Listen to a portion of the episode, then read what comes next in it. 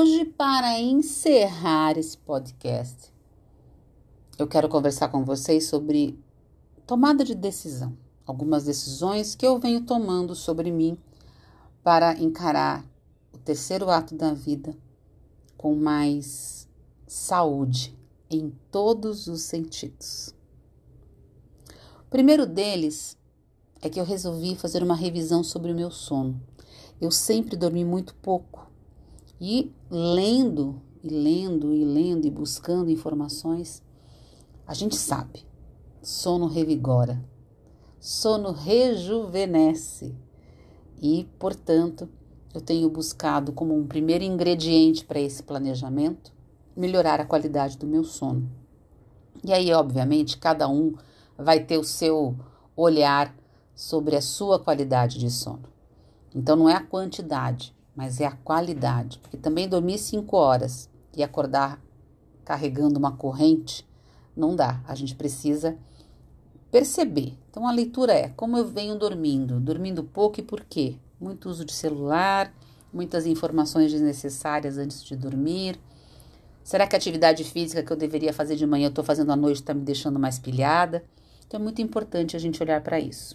Uma segunda coisa que eu estou fazendo uma revisão é atividade física. Eu nunca gostei de fazer atividade física. E há um ano atrás, mais de um ano, antes de chegar a pandemia, janeiro de 2020, eu fiz um planejamento em atividade física para mim, que acabou parando em março. E eu fiquei mais de um ano parada e retomei há dois meses. E voltei então a correr, que foi um lugar, um, um lugar, né, um, de atividade qual eu me encontrei. Não sou uma apaixonada pelo tema, mas eu comecei a encontrar prazer naquilo que eu estou fazendo. Um outro ponto é alimentação.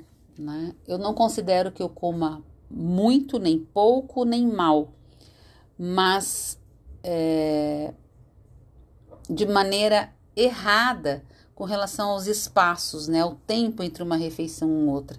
Então, assim, um café da manhã, o almoço e a janta muitas vezes muito tarde. Então, eu tive que fazer uma revisão deste lugar, porque ficava com espaços muito longos. Eu nunca entendi por que, que tinha que comer nos espaços entre uma refeição e outra. É, sempre achei que não, a gente tem que comer quando tem vontade.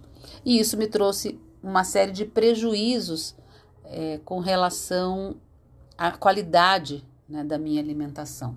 Então é algo que também venho mudando. E quando eu furo né, esse cerco aí, acabo esquecendo ou deixando para trás, eu entendo que eu preciso retomar do ponto que parei. Então, essa coisa do planejar algo, né? E no caso aqui eu estou falando sobre o planejamento da minha longevidade e que eu espero que inspire você é o quanto a gente precisa entender que se eu não tinha hábito nenhum sobre o tema do qual eu entendo que é importante agora, talvez eu tropece algumas vezes, mas não tem problema. O importante é você perceber, zerar e começar de novo. Então é isso que eu venho fazendo. Então, com relação à alimentação, é mais esse cuidado, né? Desses horários e não tanto do que eu me alimento, porque eu não sou uma pessoa de comer bobagens, enfim. Então, alimentação aí nesses nessa nessa meta dos ingredientes, né, para uma boa longevidade. Então vamos voltar lá, o sono, atividade física e alimentação. Um outro ponto é sobre a positividade, manter essa energia, né? Não uma positividade burra, né? Aquela que, ai, tudo vai, tudo vai dar certo, vai ser lindo e maravilhoso. Não. Mas uma positividade de que sim, é possível fazer mudanças, é, que envelhecer não é o pior lugar do mundo e que ter isso consciente me leva a fazer coisas, a me preparar de maneira otimista, né? E em prol de mim. Então, e se eu estou fazendo algo em prol de mim, considerando que eu vou ter um entorno, filhos, netos, amigos, eu também serei uma mulher que vai uhum. envelhecer que as pessoas vão querer ter por perto. Então, isso é muito importante, né? Manter essa positividade. E dentro desse conceito da positividade, é importante manter o bom humor. O bom humor salva vidas. Então, eu elenquei esses ingredientes para cada vez mais se tornarem fortes e como qualidade para a minha jornada da longevidade. Então, ficar atento ao meu sono, manter atividade física, atenta à minha alimentação, manter a minha positividade e com isso manter o meu humor em alta. Ter gente bem-humorada por perto é vida, é dinamismo. E o fato de envelhecer não pode tirar isso de mim.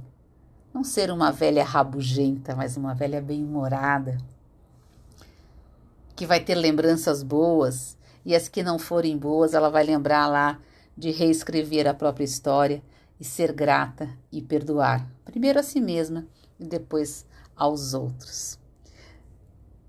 Então, esse é o recado que eu queria deixar com esse podcast que eu fiz curtinho, porque eu estou escrevendo também essa jornada para mim, que é a jornada da longevidade. Um beijo grande, espero ter inspirado cada pessoa que passou por aqui. E logo, logo, semana que vem já estou com um tema novo. Eu volto para a gente continuar conversando, se inspirando e sendo mulheres que fazem acontecer. Empodere-se.